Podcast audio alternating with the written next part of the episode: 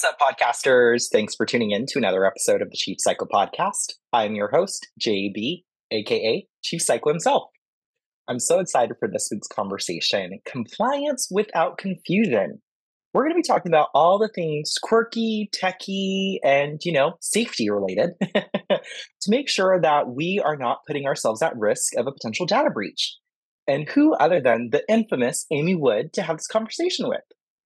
Amy Wood is a best-selling author, speaker, consultant, and coach. She has a background in healthcare information technology and has spent the last decade as a HIPAA educator, risk assessor, and data breach consultant. Out of the hundreds of data breach investigations that she specifically is consulted on, her clients have received zero fines and zero patient lawsuits. Amy takes her boring, everyday compliance course and turns it into an entertaining and educational conversation. Let's hop over to our interview with Amy now. Hey, Amy. Thanks for joining us on the Chief Psycho Podcast this week. How are you doing? I am very well. How are you? I am doing great, So happy to be with you in person here in San Diego. You get to experience the gloomy weather down here. It's just like home. Yeah. Don't we call it Fogust? Oh, see, I've not heard that before, but that would make a lot of sense because in Arizona we had monsoon season. So right now we'd be in monsoons with dust and storms and hot rain. Well, I'm so excited to have you featured this week. We're going to be talking about some really cool things that you are super passionate about. But before we even dive into that, share with me a little bit about your story. What got you into what you're doing today and what has you still doing what you're doing today? Well, I didn't plan on becoming a geek. That was not on my roadmap. I kind of fell into it. The long journey in a short story is that I somehow landed in healthcare at a very early age, starting with a nursing home, and then moved to a surgical ICU, and somehow ended up nannying for a dentist, and then met my husband, and we were doing dental IT at that point, and I got into doing HIPAA and cybersecurity because I was doing IT, but also because my dental x-rays were in a data breach. Oh, wow. And my name, birth date, social security number, and my insurance medical record number were on those x-rays. And so since then, I've gotten involved with a lot of government agencies and done a lot of data breaches in the last 10 years.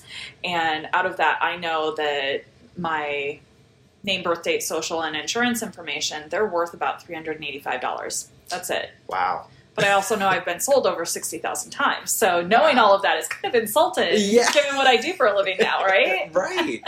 Jeez. Yeah. That is crazy. That's the short version of it. Okay. The longer version includes stupid people.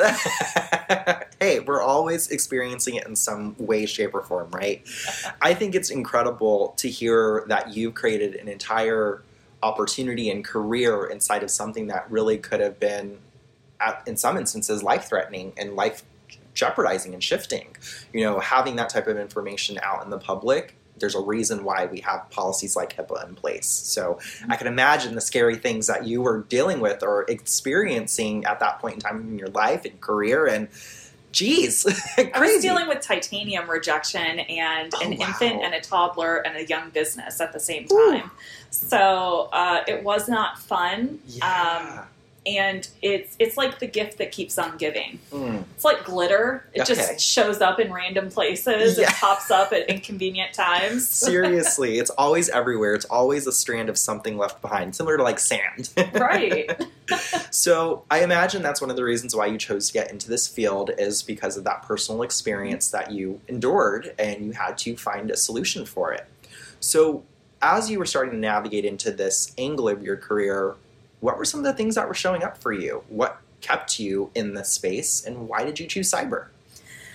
Well, at the time, I was doing IT for dental offices, and I realized that most of our clients were either ignorant of the regulations toward them, or they were uninformed or ill-informed. And I decided that once HIPAA started integrating technology and security and now cybersecurity into that law, there had to be someone to talk about it in a way that people understood.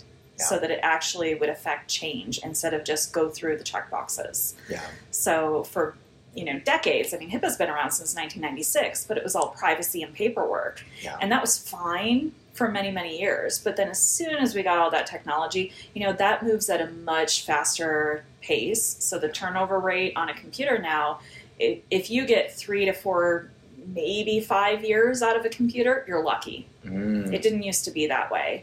So now it's just, it's an entirely different game. And, you know, I had that realization with our clients at the time, and I started having a conversation. And out of that, someone requested, well, why don't you give CE for this? Mm. And I'm in California. And at the time, the dental board didn't allow this, like it wasn't on the list of approved courses for CE. Oh, wow. For dental license renewal. Okay. So they could get it, and it would count, but it wasn't one of the required courses, even though OSHA and infection control and basic life support were. Wow. So, you know, I effected change there. I got that change. Now it's added and everyone has to take it. Yeah. That's awesome. Yeah. It's just, it's changed, and it's a good change, but there's still a lot of misinformation. Yeah. You know, I remember back in my corporate days, we would have our HIPAA annual training, and it was nothing more than a self-guided video or demo of something that you had to just go at the very end and click, I acknowledge that I watched this video. And it had nothing to do with your job role, right? Not one single anything. I wasn't talking to patients. I wasn't talking to anything clinical related. I wasn't dealing with medications. I was dealing with projects. So that was just part of our annual, quote unquote, training that we needed to go through just to attest to say that we did. But now that I hear the story and hear the conversations and the true impacts that actually happen, you know, it's very scary. It's very scary how it can really damage someone's reputation. It can take away someone's livelihood.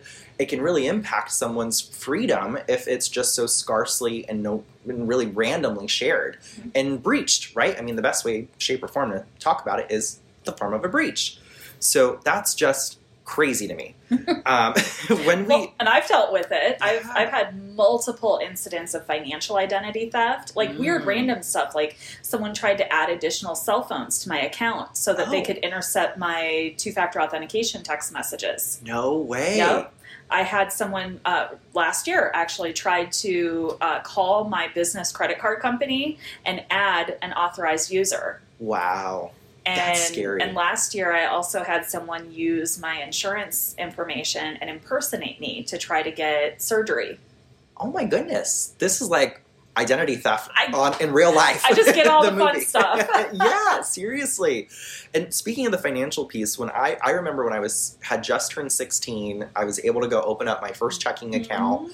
And ever since then, and I've had this issue since I found out at the bank, at Bank of America, when I was 16 years old, that my social security number is attached to somebody else. Mine too. So every time that I would take it in, I'd have to have the physical copy of mine so I could say, no, I am Jonathan Bonanno. This is my number. This is me. And every single time it's ran, this person named Marco something shows up. Yep. Nikki Estrada, who's actually in prison for identity theft. Oh, Jesus. I can't make it up, I swear. Nikki Jane Estrada, yep. Someone fat-fingered our and transposed the numbers on our social security numbers. Wow. So, yeah, she shows up on my credit report. I show up on hers. That's crazy. That is so crazy. Yeah. So imagine with all of this showing up, with cyber and the evolution of technology and everything else consistently evolving. I mean, you were spot on talking about the computers. I mean, there's a reason why I think Apple is releasing one new thing every year, right? Because it's just getting outdated. But how do people navigate through some of these cybersecurity threats and just be more self-aware? Well, there's a couple things I like to tell people. So you have to look at it holistically. You can't say, if I get this antivirus, I will be better protected. Or if I have this insurance, that's all I need. You have to look at it as a multi-layered defense system. So kind of, you know, look at your physical security. If you have a lock, a deadbolt, an alarm, a surveillance system, you know, in offices, if you have an on-prem server, if it's in a locked room or a cage or something, and it's encrypted and it doesn't have a monitor and keyboard on it, you've got 6-7 layers of defense there. Mm. At that point, if someone manages to break in and get past all of those defenses, that's some, you know, Ocean's 11 kind of stuff. And they've earned the right to steal your stuff at that point. But you've made a plan by having all those layers in place so that it's a minor inconvenience instead of a major catastrophe. Wow. So that's one thing. You have to look at it as a multi-layered defense. And also looking at everything as it's not just the technology that will address cybersecurity. It's a combination of people, process, and technology. Mm. And it starts with people. They're always your weakest link. Wow. That makes a lot of sense. So that pre-recorded training you did kind of sucks. Yeah, seriously. And that brings me to an experience that I had. I remember when I was in my first corporate position, no, my second corporate position, there was an entire company-wide shutdown because there was somebody that clicked on that little, it was before it transitioned into Microsoft Teams. It was like Skype Messenger or something. And we used to ping each other on it. Mm-hmm. Well, somebody somewhere in the world happened to come in and pinged one of our team members and said, hey, we need to run a diagnostic on your computer, XYZ. But it came up as like that little jumping paperclip guy, like from the 90s or 2000s, whatever time it was. I don't know. I'm older than you. It was Clippy. Yeah, so Clippy popped up, and this individual on my team, she clicked on Clippy, and then all of these like coding windows started popping up. We could not work for over 4.5 hours, and this was like in the middle of our day. So we had to stay off of our computers. We had to stay off of everything. The moment she clicked on that little Clippy, they got access to everything. And I never thought about this beyond because I was going through, you know, pre-recorded trainings. That was it, attesting to what to look for. There's nothing that talks about how they slip in and then act as though they're somebody from your IT team. Like, that's what's scary and mind-baffling to me because I'm like, called phishing. Yeah, how smart are you? Like, I can't think that way at all. Well, but the hackers are, and they're way smarter than all of us when it comes to this. You know, I had a situation a couple of weeks ago where I went for a doctor's appointment, and they had a sign at the front desk that said, you must show your ID at the time of your appointment. Mm. And so I handed both my insurance card and my ID over, and I thanked her. Said, you know, I'm really grateful that you're checking IDs. I really appreciate it. And she rolled her eyes and said, I really don't know why we do that. And so I shared a very brief version of what happened to me. And she's like, oh my God. Yeah. You know, to hear someone actually say this is what's happening, right. You know, it actually makes sense now. Yeah. Yeah. It makes you think about like the real purpose. Yeah. And the purpose behind why people are asking these questions. And this is a great example for people not knowing. They don't understand. They're not taking the time to know why. They're just being told this is part of the task. This is part of the process. So check it off. Exactly. So then what happens when we're choosing to neglect that? What ends up happening after that? The whole list of other issues and risks and threats that might show up too. So it's interesting because like you mentioned, the people, process, technology, it comes back to the people, but where's the breakdown happening? Probably somewhere inside of how they train that person, and then how are they responsible for following that process when they themselves don't even know what it is or what the outcome is supposed to be for. I also hear a lot of buzzwords. Like I hear people using terms like cybersecurity and compliance, and they use them as sales terms. Okay. So a lot of salespeople, like I heard a vendor not too long ago saying, we'll handle all your cybersecurity. And it's a cloud platform. Oh. And it's disingenuous. It's a sales term now instead of an actual education term. Yeah. And it's hard to hear it in the industry. It's hard to watch that happen because it just gives people a false sense of security. Yeah. Like telling people just because you have a Mac, you don't need antivirus. Yeah. Well, and that's a great example. I remember everyone in high school, that was the fad thing. You got to get the new MacBook. You got to get the new Air, the Pro, whatever. You don't have to worry about anything once you transfer over to it because you're going to be protected. So what happens is the first time my husband buys a Mac, I tell him everything that I got buzzed about. I was like, oh, no, you're fine. Screw Norton. Anybody else? We don't need McAfee. Who are they? And no one should need McAfee. Yeah, no, we don't use McAfee either. But he got completely hacked to the point where he can't use that laptop. He can't even wipe it, clean it, nothing. So we're just holding on to it until I don't know, maybe we'd throw it over a bridge or something, but it doesn't work. Yeah. So I know when I got mine, I was like, no, I'm getting Norton. I'm getting all the virus protection stuff on there, even if it's just like a safeguard or whatever else, because it's not my field. I don't know. And, you know, I'm pretty gullible to things. If someone's saying like, oh, you need to do this to be safe and like fear of risk, I'm like, okay, great. I'm going to listen to you most of the time.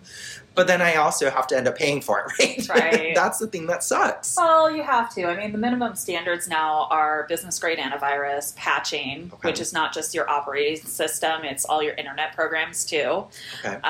It's having a firewall and not the one provided by your internet provider. Yeah. You know, business-grade actual firewall with a unified threat management. So it's like an extra layer of protection there. And it's basically, it's going to prove who did what and when, which is very important. And, and a huge part of HIPAA is the audit trail, and, you know, healthcare in general, especially smaller healthcare, they struggle with that. Yeah.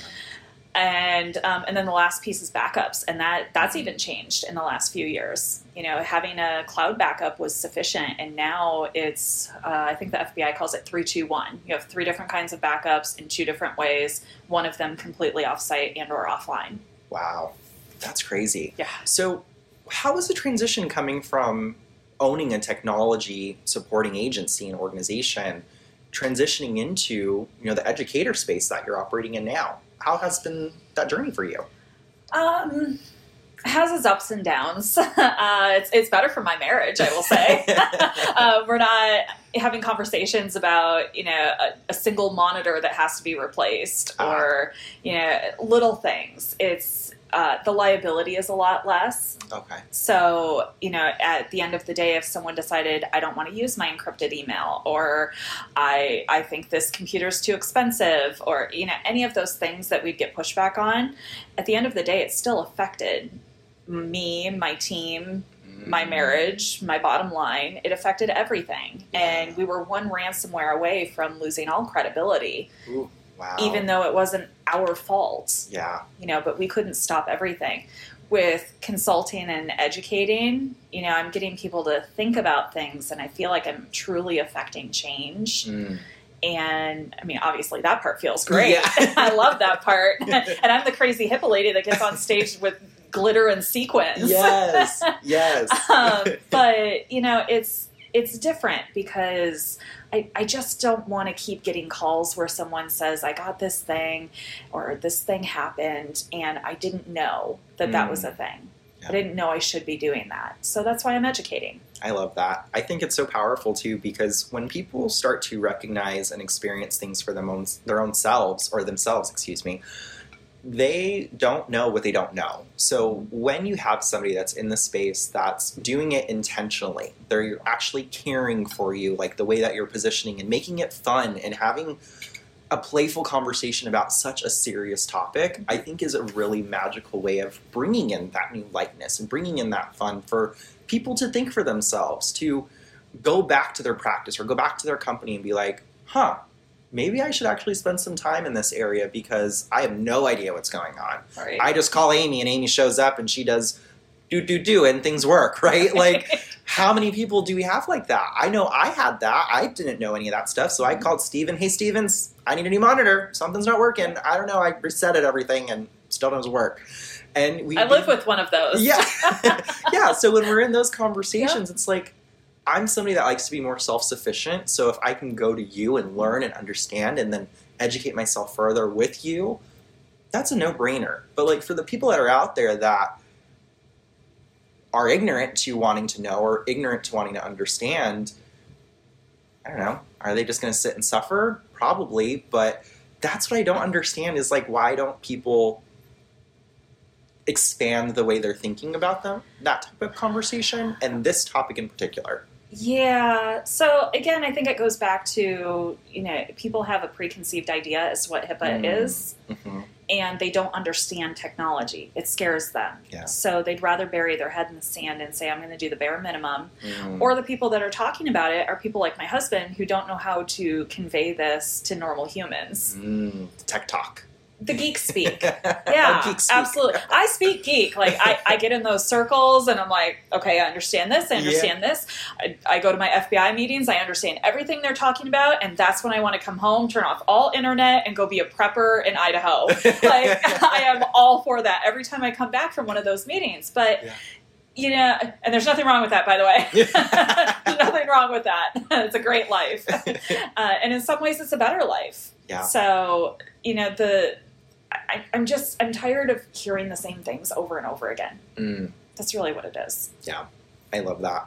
Amy, it's been such a pleasure having you on this week's episode. Before we let you go, give us some moments of inspiration. Would you have something to share with the audience that they can definitely take away from? And of course, how can they follow you and reach out? So I will share a story. Okay. It's a very short story. I do have a longer version of it, but I'll share the short one. I just want people to be prepared. So you can't stop everything from happening, but you can make a plan for how it will affect you and practice that plan. We had a incident when we had the wildfires in Wine Country in 2017, and it took out a big chunk of my city and killed a bunch of people. It was very, very sad times, and we're still dealing with it. And you know, I usually talk about how we responded to it, and we responded poorly. You know, we hadn't practiced that. We knew how to handle individual structure fire. We knew how to handle earthquake. We weren't ready for mass evacuation.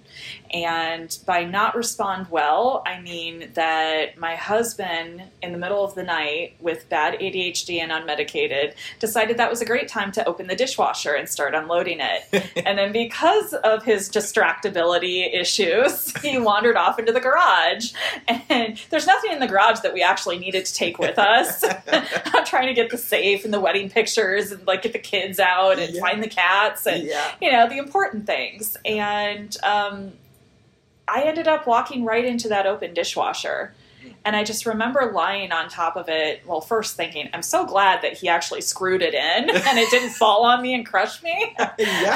But you know, I ended up saying to him, of course I didn't say it nicely because I was in pain. I remember telling him, you know, the fire and the firefighters don't care where the dishes are. How about we get the cats and get the kids and get out of here? Yeah. There's a lot more colorful language in there, and it was said at a very shrill shriek. And that is the story of how I ended up tearing my rotator cuff and needed surgery. Oh, goodness. So, you know, if you're going to do something, just start. Don't be paralyzed. And practice your plans, because when you're faced with a true emergency, you don't want to be practicing for the first time. You'll have your own falling into the dishwasher incident. Yeah. Wow. Yeah. So powerful. And how can people learn more about you and follow your story and hire you? Yeah. So my business is Copper Penny Consulting, and there's a backstory on that too. Yeah. My youngest daughter, her name is Penny, and she has the dark copper hair, and she has always been our little lucky penny. Oh, I love that. She was not supposed to happen. Oh, that's so sweet. Yeah. So Copper Penny Consulting, follow me. I'm on social media a lot, or my website is copperpennyconsulting.com. Awesome. Well, thank you so much for joining us this week, Amy. It's been such a pleasure. I hope you enjoy the rest of your travels and your fun time here in San Diego. We're going to go have some fun. Yes.